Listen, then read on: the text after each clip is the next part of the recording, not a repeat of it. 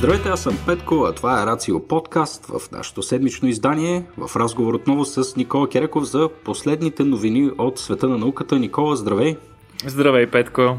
Отдавна не сме се чували с теб, приятели. Радвам се да се чуваме още веднъж. Ти прекара някаква интервенция по зъбите, доколкото си спомням всичко добре ли мина? Да, вече съм а, еволюционно по-съвършен отказвайки се от един от мъдреците си, който очевидно а, не намери подходяща среда в моята уста и се беше почти разпаднал, а сега е в момента на а, отгоре на терариума на тарантулата ми, изчистен, измит една част от мен, заедно с кариеса си и мога някой път да ти я покажа, ако ти е интересно. За Бога, Никола, питах от учтивост. Нямаше нужда чак пък от такива подробности. Държиш си измития току-що изваден мадрец над тарантулата си.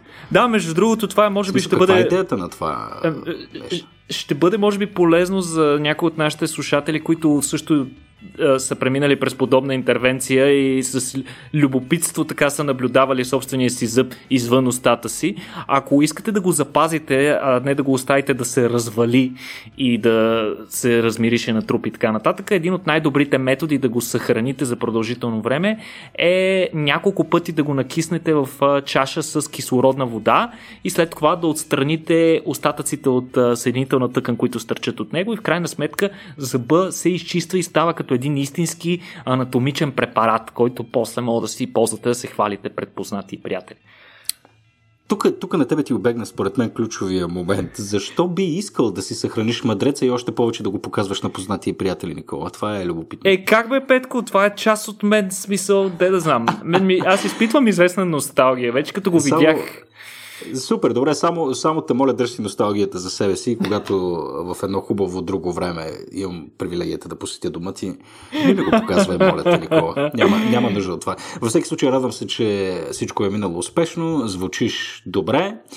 А, така и преминаваме отново в... А, сега ние записваме непосредствено преди поредния локдаун, нали така? Така се случва май. Точно така. Утре, утре започва а, същото това упражнение, което изкарахме през пролетта.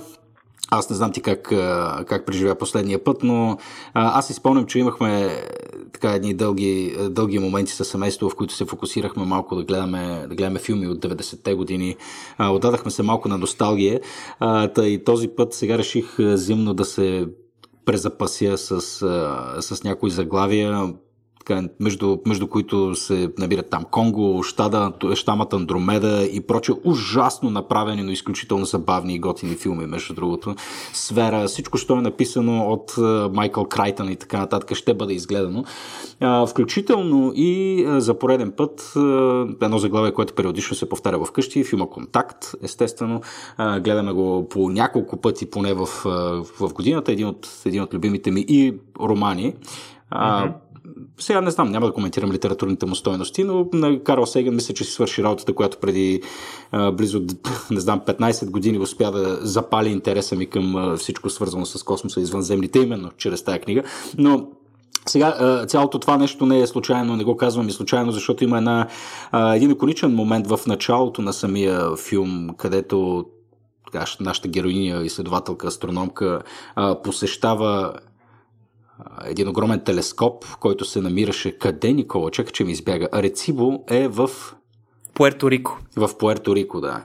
А, най-големият радиотелескоп, мисля, че до съвсем скоро, нали така? Точно така. Съвсем наскоро той беше надминат от един новостроящ се китайски радиотелескоп, който пък съвсем наскоро влезе в експлоатация официално. Да.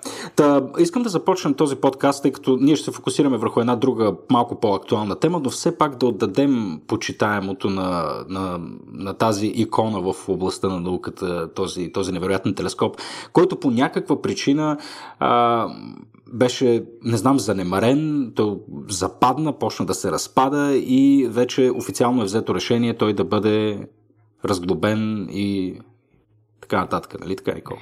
Точно така, с прискърбие, с прискърбие всички радиоастрономи наблюдават а, развитието на драмата, даже нека го наречем направо и същинска сага на радиотелескопата Ресибо. А, той вече функционира 57 години за което време е бил, през по-голямата част от времето е бил най-големия радиотелескоп и все още един от най-големите радиотелескопи в света. А, той се а, стопанисва от а, Националната научна фундация National Science Foundation, а, като обаче а, сега наскоро те обявиха, че за съжаление ще сложат край на проекта след серия от нещастни инциденти, които върхлетяха този телескоп. Нещо, което бих искал да те поправя. Той не е бил занемаряван никога. А, напротив, непрекъснато е поддържан, а всъщност и непрекъснато генерира огромно количество качествена наука. Проблемът обаче започна с него а, преди няколко години. Просто серия наистина от изключително нещастни неща, които му се случиха. Първо, през 2017 година ураганът Мария а, доста сериозно повреди а, повреди гигантската чиния на телескопа, която е с диаметър над 300 метра. След това телескопът беше горе-долу поремонтиран, но беше пък а, друго природно бедствие, земетресението през декември 2019 година, което също нанесе сериозни поражения и отхлаби здравината на сложната му конструкция. Всичко това логично или не беше последвано от скъсването на един от носещите кабели на а, телескопата Ресибо на 10 август тази година. А, при скъсването на кабела, който представете си, това не е кабел за електричество, това е гигантски а, стоманено въже си, представете, гигантско стоманено въже, което, което е съставено от не знам си там колко хиляди нишки, а, мисля, че 160, сноп от 160 нишки, като всяка нишка е с 9 см дебелина. Идеята на тези, идеята на тези въжета всъщност е да поддържат конструкцията, да поддържат здравината на този телескоп. А, та всъщност едно от тези въже се въжета се скъса, вие си представете под какво напрежение е, са тези въжета. При скъсването на въжето то отплесна и падна и разкъса част от корпуса на чинията, а, което нали, беше доста неприятна новина за, за, за всички астрономи на място и изобщо всички астрономи по света, които го използват. А, впоследствие е направена цялостна оценка на състоянието на телескопа и е установено, че явно поради предишните бедствия здравината на тези въжета е силно отхлабена и част от тези нишки, дори на другите въжета, са силно увредени, но все пак хората са се концентрирали върху настоящия проблем, който е било въпросната нишка и са поръчали цялостно ново въже, с което да заменят старото откъснато и да стабилизират телескопа. За съжаление, на 7 ноември тази година се получи второ скъсване, което а, окончателно показа, че а, телескопът вече не е съвместим с, а, с, а, живота. с живота, ако можем така да кажем. А, и съответно се взе решението след една по-задълбочена експертиза, при която, доколкото четох, те са искали а, мненията на поне пет а, компании, които се занимават с поддръжка на такива гигантски устройства и три от тези компании са казали, че няма абсолютно никакъв шанс да се ремонтира въпросният телескоп. Съответно, вероятно, другите две са излезли с доста чудовищна оферта за, за цена и в крайна сметка решението е било взето, че а, трябва да се демонтира. Което демонтиране, между другото, като кажем, че трябва да се демонтира един телескоп и хората си казват, еми, край, нали, ще го демонтираме. Само, че това не е, не е толкова лесно, когато става дума за такива гигантски устройства. Нали, както споменах, антената на телескопа е 300 метра, който би искал, може да намери снимки, като включително има и снимки от интернет, на кои, от, от сателити, от космоса, на които Аресибо се вижда. А, Та, освен Или просто, ако ми позволиш отново се върна към носталгичните филми от 95-та година, може просто да гледа Златното око от поредицата Джеймс Бонд с Пирс Броснан, където има сцена, в която той в продължение на 30 секунди се спуска по чинията, се приплъзва надолу, бягайки там от някакви терористи или неща. А, между другото, разкатаха му фамилията на този телескоп. Има го в една камара филми, поне, поне които аз съм които аз съм гледал и контакт не е единствения. Той е а. изключително емблематичен и, mm. и между другото не само в а, филми, литература и така нататък, той е много важен и с науката, която е правил. А, нали, трябва да кажем, че той е участвал в серия големи постижения, като например установяването на първите двойни пулсари през 1974 година, което пък от своя страна това откритие проправя пътя за откриването и доказването на гравитационните вълни 40 години по-късно, които в последствие нали, получиха и Нобелова награда. Освен това, а, съответният телескоп е бил използван много продължително време в една дълга програма, свързана с излъчване и слушане и приемане на сигнали от космоса, като идеята тук е била да се установят признаци и на, на радиосигнали, например, от други а, интелигентни цивилизации на други места по, из нашата галактика или съседни галактики.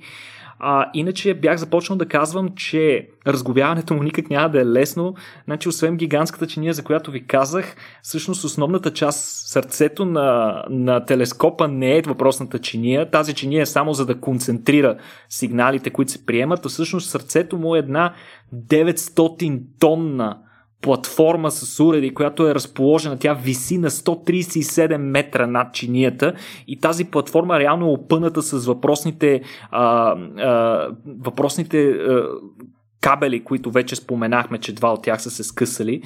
И, и, и в момента дори не е съвсем ясно в настоящата ситуация с намалената устойчивост на цялата структура как ще бъде демонтирана тази платформа, като е много вероятно да се наложи тя да бъде взривена или просто да, бъде, да бъдат прерязани въжетата им и да бъде оставена да се стовари върху остатъка от телескопа. А, причина за това е и факта, че наоколо около а, телескопа Ресибо има други а, структури, други телескопи, а, друга важна научна инфраструктура, сгради и така нататък, които са много застрашени, могат да пострадат, да кажем, ако някой е от а, а, мощно опънатите въжета а, на телескопа, примерно се скъса, то може да отплесне и да пререже някой от съседните сгради и някой друг да пострада, така че трябва да се внимава много. Иначе учените са буквално са потресени, цялата научна общност. А, серия от хора, които са имали общо с проекта на някакъв етап от живота си, както споменах, въпросният телескоп работи почти 60 години вече. А, те не спират да шерват доста емоционални постове в социални мрежи с хаштаг какво Ресибо е направил за мен, като а, имаше и много интересни снимки, включително една, която много ми направи впечатление на мен за сватбата между двама астрономи, които са се оженили на самия телескоп. Така че, за съжаление, краят на една епоха, Ресибо да. си отива. Еми да, с годините ще виждаме все повече а, такива, такива моменти, но хубавото е, че пък и нещата се обновяват и същата инфраструктура а, се възстановява, макар и на други локации. Както споменахме, огромния китайски телескоп, той ще продължи да ни върши работа следващите 70 години поне, надявам Въпреки, се. че е китайски. Въпреки, че е китайски, да. А, добре, Никола, предлагам ти, след като отдадахме почет на, на Ресибо, да преминем към основната ни тема днес, която със сигурност ще така, представлява и голям интерес за нашите слушатели. Това е именно а, новината за а, ново разработените вече няколко вакцини срещу COVID-вируса. А, ще ми се малко по-подробно да разгледаме а, така, какви, са, какви са вариантите, какви са разработките. А, и ти си ни подготвил доста, доста материал по темата, така че буквално ти подавам микрофона да направиш един хубав обзор на, така, на наличните вакцини към момента и какво можем да очакваме от тях. А, темата наистина е много голяма. Ние започнахме да обсъждаме още, ако не се лъжа, през март и април месец, когато цялата ситуация се изясни какъв е мащаба и огромното разпространение в последствие на пандемията по цял свят. А, цялото това нещо даде огромен тласък на разработката на различни вакцини. В момента в процес на разработка и тестване сред хора са над 185 кандидати, кандидат вакцини, като а, някои от тях са на много късен етап от разработка, буквално преди тяхната, тяхното официално одобрение и а, разрешение за приложение, така наречената клинична фаза 3 в а, клиничните изпитвания, когато тези медикаменти се тестват на големи групи от хора и вече може да се направи някаква екстраполация за това доколко те а, са ефикасни, доколко те имат някакъв или желаният ефект. Сега, последните две седмици, буквално общественото пространство е завладяно от серия новини, свързани с така наречените предварит... обявяване на предварителни резултати от клинични изпитвания на вакцини срещу COVID. А, всичко започна преди около две седмици, две седмици и половина, ако не се лъжа, когато а, точно след, а, точно след а, обявяването на първите резултати от а, изборите в Штатите, а, компанията Pfizer, която заедно с а, компанията BioNTech разработват една от най-обещаващите вакцини, обявиха първите предварителни резултати изобщо от вакцина, обявявани до момента, от фаза 3 на клинично изпитване на вакцина. Техните резултати показаха много обещаващи резултати. Всъщност, вакцината им е тествана на почти 44 000 човека, 43 500 човека, които са разпределени в две групи. Едната група получава двукратна, двукратна вакцинация през две седмици, а другата, вакци... другата група е съответно плацебо група. А, малко по-късно, малко по-късно а, компанията Модерна, която също беше един от най-напредналите кандидати а, за излизане на вакцина. Те мислят, че започнаха клиничните си изпитвания първи преди всички останали компании. А, те също обявиха предварителните си резултати от своето клинично изпитване. Там при 30 000 човека, нали, може би разликата между двете вакцини е, че едната е била тествана а, в поне две държави. Тази на Pfizer е тествана в САЩ и Германия, а пък тази на Moderna е тествана само в САЩ. А, но нещо важно трябва да се каже, че случайно или не, двете първи вакцини, които бяха обявени, бяха една и съща технология на вакцина. И това не случайно го казвам, защото става дума за една изцяло нова технология вакцини, която до сега никога не е била прилагана при хора. Ако не се лъжа, мисля, че никога не е прилагана и при животни. Това са така наречените информационно РНК, информационни РНК вакцини. Това са вакцини, при които а, вместо да вкарваме патоген или части от патогена, ние вкарваме генетична информация, която кодира части от този а, патоген, конкретно в случая кодира най-важният S протеин или спайк протеин по повърхността на вирионите на SARS-CoV-2 вируса, който причинява COVID. А, тези, а, тази информация обаче не се кодира в ДНК. Всички сме свикнали, че информацията за различни протеини се кодира в ДНК.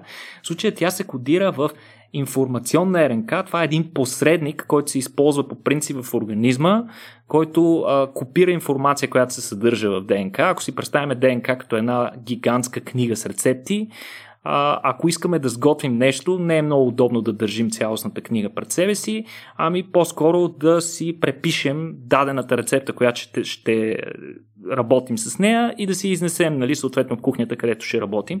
Това е функцията на информационната РНК. Тя прави точно това. Копира информацията, съдържаща се в ДНК, излиза от ядрото и в цитоплазмата вече тя се експресира под формата на някакъв протеин. Идеята на тези вакцини е, че вакцинират се хората с такава информационна РНК, тя влиза в човешките клетки, човешките клетки експресират а, с, а, информацията вътре, т.е. експресират а, протеини на вируса, които след това изнасят по повърхността на клетката, с което фактически клетката изглежда сякаш е заразена с вирус, но не е. Впоследствие имунната система разпознава тези а, молекули по повърхността на клетките а, и съответно изработва подходящия специфичен имунен отговор под формата на антитела или специфични, специфичен те клетъчен имунитет. Така работят информационно РНК вакцините.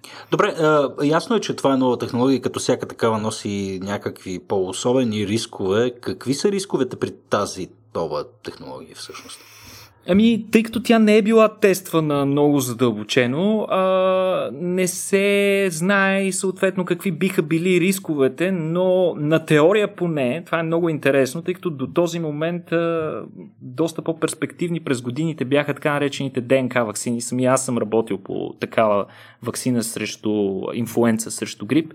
А, но интересното е, че при РНК вакцините както казах, на теория рисковете са още по-малки за странични ефекти в сравнение с ДНК ваксините, защото те са просто а, под формата на едни а, такива, една временна молекула, която дори не е чак толкова стабилна. Тя не остава продължително време в организма а, свършва си работата и бързо се разгражда, поради което няма и а, няма вероятност да причини някакви по-сериозни странични ефекти. По-големите притеснения са свързани с нейната ефективност. Доколко тя ще успее да върши работата, за която е предназначена. Дали ще бъде достатъчно стабилна, за да се поддържа експресията на съответния протеин достатъчно дълго време, в, достатъчно големи количества, за да може да се инициира необходимото, необходимият имунен отговор, който да гарантира, че вакцината ще бъде успешна. И всъщност предварителните резултати показват необичайно висока е, ефикасност нали? от 90% при едната вакцина, около 90%, а при другата 94,5%, почти 95%. Сега това е наистина, наистина много, много интересна новина, много обещаваща. А тук, извинявай само, какъв е бенчмарка по принцип за вакцини и тяхната ефективност? В смисъл, очакването ми на мен като дилетант е, че повечето вакцини са някъде в тази категория, или? Ами не е така. Всъщност различните вакцини имат различна ефик... ефективност. Тя се определя от много различни фактори. Един, например, типичен пример за вакцина с висока ефективност е вакцината за морбили, която, чиято ефективност, както и тази за дифтерия, ефективността на тази вакцина е, достига 97%, наистина много висока, докато пък пример за вакцина с ниска ефективност е вакцината за грип, която поради силното изменчивост на вируса и характеристиките на производството на вируса, на вакцината, извинявам се, нейната ефективност, очакваната ефективност през повечето години варира между 50 и 70%. Сега, а, аз искам нещо много важно да направим едно важно уточнение. Да почнем да си говорим и за другите типове вакцини, защото пък междувременно излязаха резултати от още две вакцини, едната от които този понеделник, буквално съвсем прясно. А, да, преди да започнем да си говорим за другите вакцини, ми се иска да направим много важно разграничение и това е, а, за, за да разбереме как работят клиничните проучвания, трябва първо, първо да, да, да, да разбереме а, каква е тяхната идея. Всъщност, а, понеже при излизането на резултатите а, нали, се цитират такива едни проценти, ама какво точно значат тези проценти? Като се зачете човек, нали, в началото се говори за много големи групи от хора, от по 43 500 в един случай, 30 000 в другия случай. И изведнъж, когато става дума пък за ефективност, се говори за много малко на брой хора. Тоест, ефективността се изчислява в това в разликата на броя хора, които ще се заразят от двете групи. В единия случай, в вакцината на Pfizer, са се заразили общо 94 човека, като 86 от тези хора са били от плацебо групата, т.е. тези, които не са получили вакцина, mm-hmm. и само 8 човека са тези от тези, които са получили вакцината. На възоснова на това се изчислява ефикасност, която е в рамките на 90%. Подобно при вакцината на Модерна, 90 човека са се заразили от плацебо групата и едва 5 човека от вакцинираните. Съответно, изчисляването води до 94,5% ефикасност. Сега, а, как е възможно да направим статистика, използвайки такива огромни групи, пък толкова малко заразени? И веднага обяснявам. А, Поначало тези изследвания, клиничните изпитвания се правят, за да бъдат качествени, се правят на така наречения принцип на заслепяването. Заслепяването или блайндинг, както предполагам много от вас знаят, означава, че и пациента и лекаря, двойното заслепяване, и пациент и лекаря не знаят а, а, кой човек реално получава вакцината. Това е много важно, за да не се, за да се елиминират различни субективни фактори и да получим наистина обективен резултат. А, има нещо друго важно, което всъщност много малко хора знаят, е, че има и трета група от хора, които са заслепени в тази ситуация и това са статистиците, които обработват данните. Те също не знаят. И сега, а, кога е момента тези статистици да ги включим, за да почнат да обработват данните? Тъй като те като са заслепени, те не могат да обработват никакви данни. Не знаят кои, коя част от данните на коя група отговаря. И за това а, се използват сложни статистически методи, по които се определя а, количеството хора, които трябва да бъдат достатъчно хора, които да бъдат а, заразени, за да можем ние вече, да, съответно, нашето, нашата статистика да има необходимата сила, за да ние да си направим съответните изводи. Това нещо, силата, т.е. колко хора са ни необходими, за да имаме за да имаме достатъчно сила на статистическа сила, се определя от два фактора. Единият е броя хора, на които се тества вакцината, а другият е каква ефективност очакваме от, от въпросната вакцина. Mm-hmm. И тъй като а, тези вакцини ние ги разработваме и са ни много успешни, защото ситуацията доста се затегна, затова а, учените са поставили сравнително ниска очаквана ефективност на тези вакцини, тъй като смятат, че краткото време за тяхната изработка не е достатъчно да се направи нещо много ефективно и затова на тях им е достатъчно да имаме вакцина, която е ефективна горе-долу като вакцината за грип. Затова статистическите данни са направени така, все едно очакваме вакцина, която да е ефективна 50-60%. Mm-hmm. Това, което показват данните е много обещаващо. Показва, че вакцината е много ефективна. Има нещо много важно също, друго, което трябва да отбележим, е, че всички от четирите вакцини, тук говорихме за две от тях, но всички от четирите вакцини, а, които са тествани, хората, които са били в вакциналната група и са се заразили все пак с вируса, т.е. вирусът е бил установен в техният организъм, нито един от тях не е прекарал заболяването тежко. Mm-hmm. Това е много важно, защото в не случай... само намалява вероятността да се заразиш, а и начина по който я прекарваш болестта, така ли? Именно, точно така, защото ваксините могат да индуцират общо взето два типа имунитет. Един се нарича стерилизиращ имунитет, при който а, имунитетът, осигурен от ваксината, не дава никаква възможност на патогена да се размножава в организма. Тоест, той тотално стерилизира организма от този патоген. Това е сравнително по-редкия случай. По-честия случай е другия тип имунитет, при който човек все пак може да се зарази с дадения патоген, но се справя с него изключително по-бързо, по-лесно и без да прекарва тежко заболяването. И най-вероятно такъв е случай и с, и с, тези, и тези вакцини. Иначе, нещо също доста важно, което трябва да направим като разлика, е разликата между двата термина, които се използват в медиите доста взаимно заменяемо. Включително аз си позволих по-рано да ги използвам взаимно заменяемо, но сега ще ви обясна разликата. Разликата между ефикасност и ефективност. Думата ефикасност означава а, успеваемостта, която ще демонстрира даден медикамент в регулирани чисти условия, каквито са в едно клинично изпитване. Ефикасност се нарича това.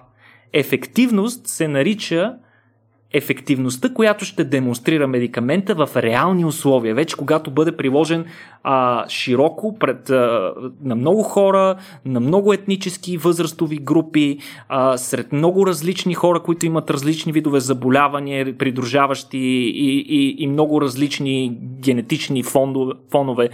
И обикновенно доказателствата през годините сочат, че ефикасността винаги е по-висока от ефективността на един медикамент. Така че това трябва да го имаме предвид. Нещо, което покаже 95% ефикасност, не винаги ще покаже 95% ефективност, когато бъде приложено. Но въпреки това, това все пак звучи доста, доста обещаващо. Забелязал съм, между другото, че за да е ефективна какъвто и да било род публична комуникация, що се отнася до вакцини, клинични изследвания, трайли и всякакви други такъв тип неща, е необходимо всеки път или поне желателно всеки път да има едно така базисно въведение в статистиката и в това как се обработва статистическа информация, за да може наистина а, така, респондента, човека, който слуша тази информация, да да разбира в крайна сметка числата, защото то оттам идват най-големите обърквания. От нашата неспособност ние да, да схванем за какво точно говорим, когато говорим за 95%, когато говорим за разликата между ефективност и ефикасност и така нататък. А, така че се надявам, когато дойде време, то, то вече е дошло да се говори активно за, за, тези, за тези вакцини, наистина да има и фокуси в медиите, а, върху това как да се интерпретират а, тези, тези числа и как да се борави изобщо статистическа информация. Така че това е важно и ти благодаря, че го правиш. Ови, за съжаление, това, което виждаме, наистина, не случайно го казвам, а, mm. че тези термини не се използват много правилно в основните. Факт, да в основните медии. А има и между другото на английски пък има един трети а, термин. Нали? Едното е efficacy, другото е efficiency, а, а третото е effectivity. Значи ние говорихме за efficacy и effectivity, а efficiency пък е а, по-скоро cost efficiency, т.е. каква да. е разликата между парите, които инвестираме в разработката и съответно последствие себестоеността на даден медикамент и неговите ефекти върху обществото, нали, каква, какво количество средства този медикамент спестява в крайна сметка на здравните системи. Така че това е пък вече трети термин, който е на английски. Ако го срещате, понеже и той често се бърка, да знаете какво се има предвид. А, искам няколко дума да кажем и за другите две вакцини, които бяха обявени наскоро. Едната така с а, доста, а, с доста забележки и съмнения. Това е вакцината на а, руската вакцина на Гамалея института в Русия, така наречения Спутник. Спутник 5, ние вече мисля, че сме споменавали за нея. А, за съжаление, тази вакцина в по-ранните си клинични изпитвания не беше тествана много по протокол, тъй да се каже. Беше тестване на огромно количество военнослужащи и така да се каже, тя прескочи много бързо първите клинични изпитвания, а, без а, тези данни да, да са много надежни, тъй като те не отговарят на световните стандарти за провеждане на клинични изпитвания. За сметка на това обаче, а, в момента вакцината е в доста напреднал стадий на тестване в Русия и Бразилия, като и руснаците обявиха предварителни резултати. А, буквално една седмица след Модерна. А, те, е, е, по-скоро мисля, че даже няколко дни преди Модерна, те са тествали вакцината си до тук, в смисъл резултатите, които показват са на, за 16 000 човека. А, тяхната група, тяхната вакцина е от друга група, така наречените вирус-вектор вакцини. Това какво представлява? Това представлява а, един така модифициран а, безобиден вирус.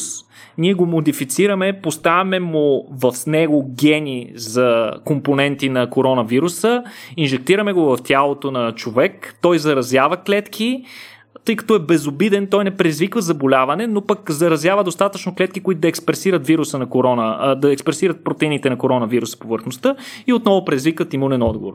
Тези а, този тип вакцини също е нов в смисъл също няма много а, такива вируси, които. Също няма много такива вакцини, които са тествани до момента. Една от, всъщност единствената одобрена такава вакцина е вакцината срещу ебола. А, така че и това е революционна нова технология, което е изключително впечатляващо, тъй като въвеждането на нови технологии в вакцинациите е нещо нечувано до сега. Ние в момента вакцините, повечето, които ги имаме в а, а, е, смисъл нормалните вакцини в вакциналния календар, те са по технологии между 60-те и 80-те години. Всъщност нямаме кой знае колко нови вакцини, може би с изключение на ротавирусната вакцина и а, вакцината за папилома вирус, като вакцината пък за папилома вирус е първата нова технология, която е използвана в а, вакцинациите до момента от доста време насам.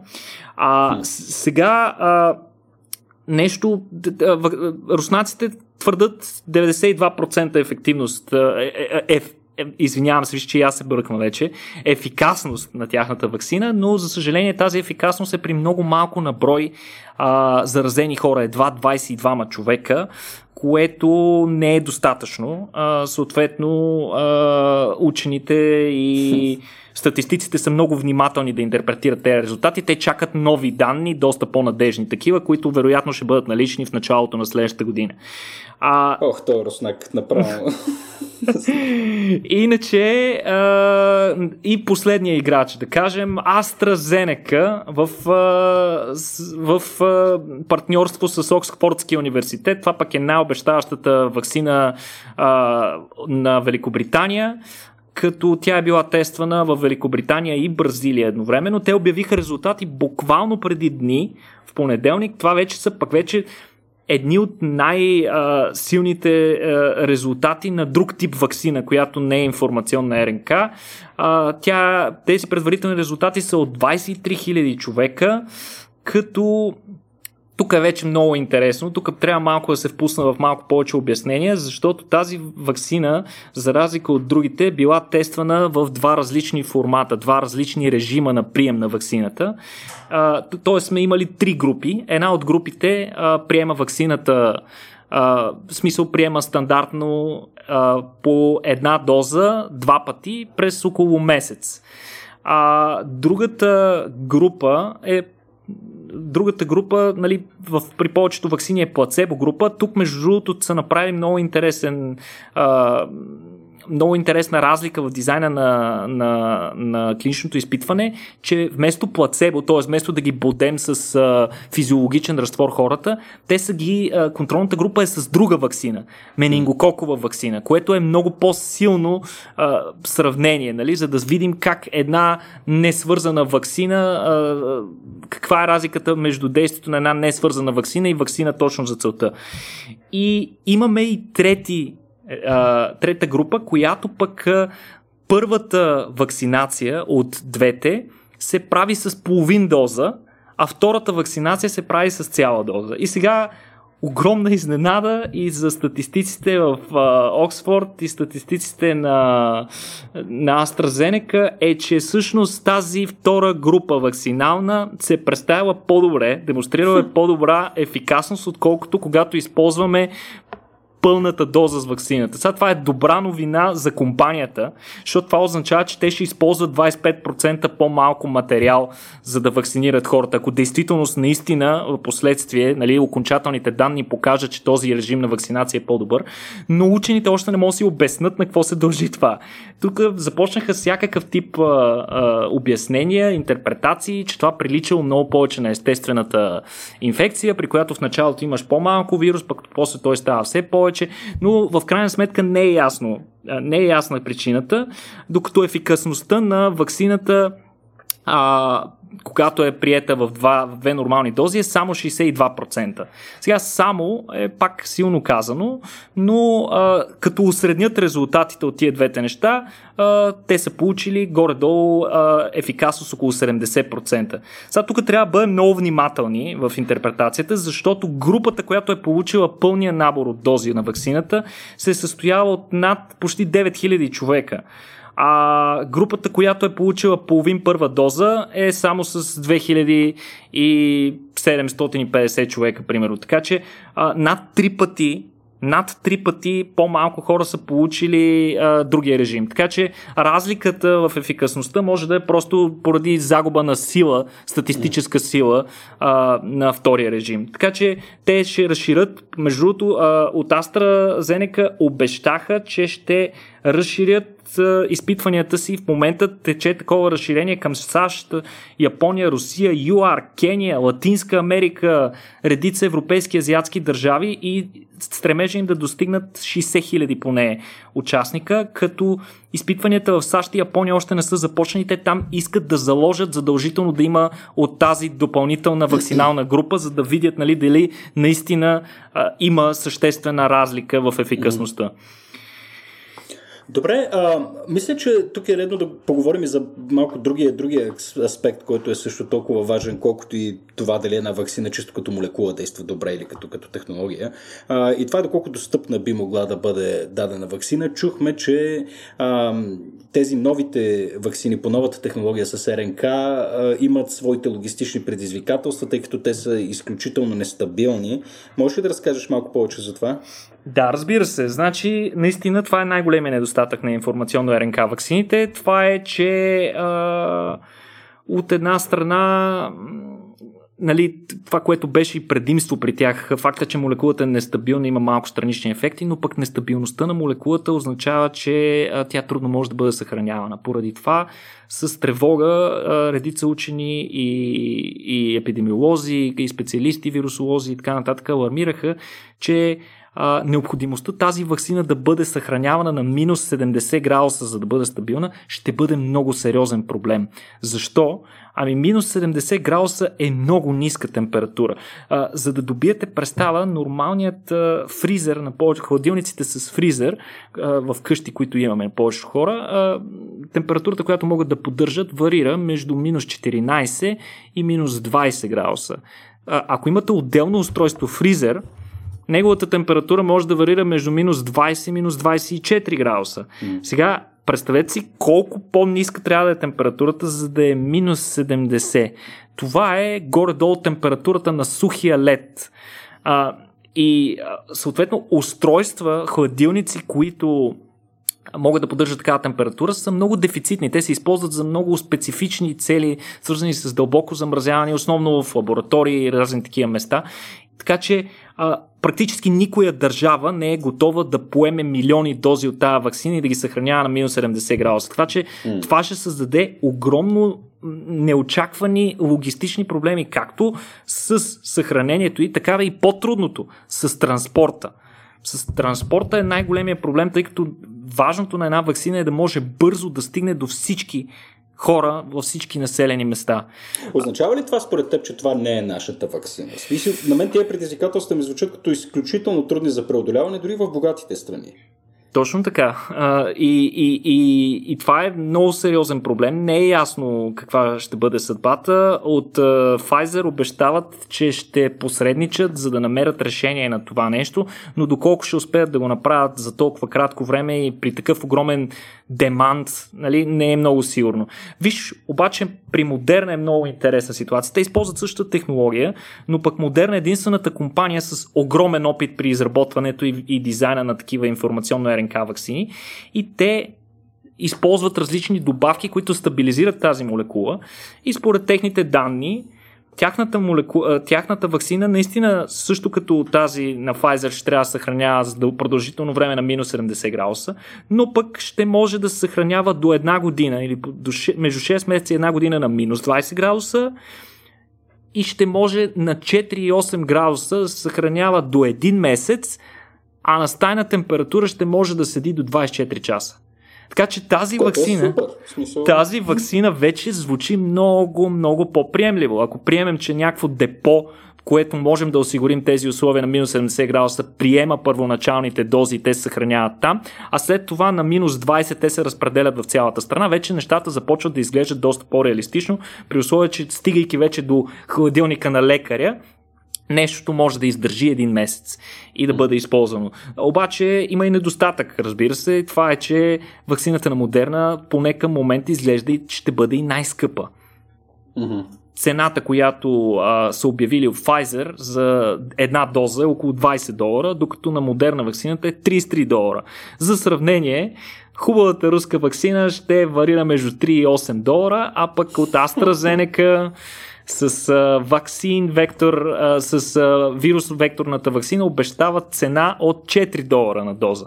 Така че тук вече забелязваме едно разделение. Значи ние най-вероятно в края на тази криза ще разполагаме с множество различни видове вакцини и те ще бъдат прилагани според това кой а, сетъп, а, каква е реалността на съответната държава. Да кажем, очевидно е, че а, е, информационно РНК ваксините няма да могат да бъдат прилагани в а, развиващите се страни, като в Азия и в а, Африка, където най-вероятно ще трябва да се прилагат повече друг тип ваксини. Не случайно а, най-големите държави а, в тези страни а, основно са влели а, средства в програми, свързани с изработка на вакцини от тип, които могат да бъдат лесно съхранявани. Mm-hmm. Например, Китай и Индия работят по такъв тип вакцини, които могат да бъдат съхранявани, някои от които даже при а, стайна температура.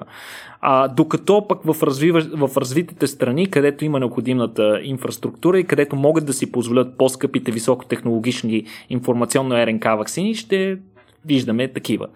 Не е много ясно какво ще се случва. Сега те първа това е нещо много важно, което трябва да го отбележим. Преди да оверхайпваме около тия резултати, първо да, да, да разберем какво представляват предварителните резултати. Те нямат научна стойност. Нека да бъдем откровени. Те не са изкарване на реална информация. Това е едно, едно предварително прес-съобщение от страна на компаниите. Всъщност, данните все още са изцяло в ръцете на компаниите и те могат да си ги масажират и да си ги обявяват по такъв начин, който на тях им е добре и е добре, да кажем, за техните акционери, за техните акции и така нататък. Mm. А, до обявяването на категоричните резултати, винаги трябва да бъдем да приемем нещата с а, известно съмнение. Когато вече истинските данни са в ръцете на учените, те имат вече възможност да ги разгледат и да ги интерпретират истински и да ги подложат на задълбочен анализ, тогава вече имаме малко по-реална информация по темата. Да, и освен всички останали проблеми, които разгледахме до сега и предизвикателства, логистични, а, научни и така нататък, стои и другия обществен проблем с а, склонността на хората да така се доверяват на институции, на науката, на, на, на собствените си лекари и на ваксините конкретно. А, това пък ще е още една бариера, която ще трябва да се преодолее, когато се пък преодолеят всички останали предизвикателства. А, ей, тук вече не знам, не знам какво трябва да се направи, честно казано, защото е смисъл парадоксално е това да е по-трудната част от проблема, а не толкова научната разработка на, на лекарство, на, на вакцина. Нали, оказва се, че така, борбата с общественото мнение е, е по-сериозният проблем в случая. Реалностите, реалностите в момента са такива. Иначе въпросните вакцини, те си имат, имат все още трески за дялане, не се знае mm. ужасно много неща за тях. На първо време, например, не се знае колко продължителен ще бъде имунитета, който осигуряват а, на хората.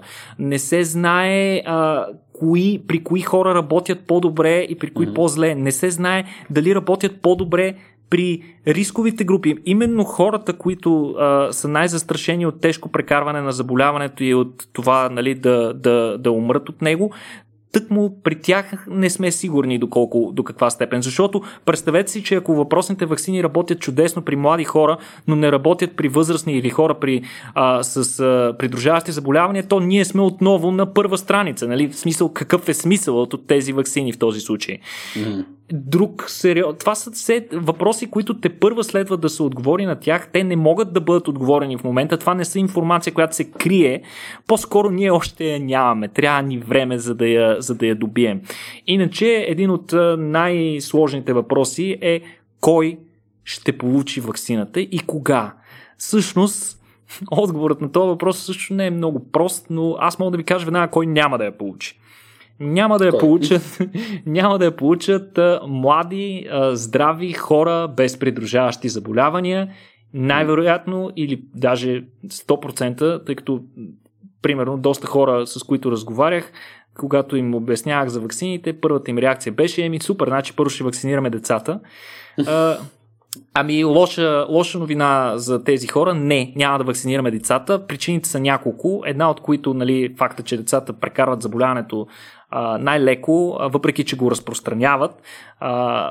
Те го прекарват леко и съответно заболяването не е чак толкова рисково за тях. Но втората причина е много по-важна и това е факта, че клиничните изпитвания, които в момента се провеждат, са за хора над 18 години. Тоест ние не знаем, нямаме ама никаква идея как вакцината работи на по-млади хора.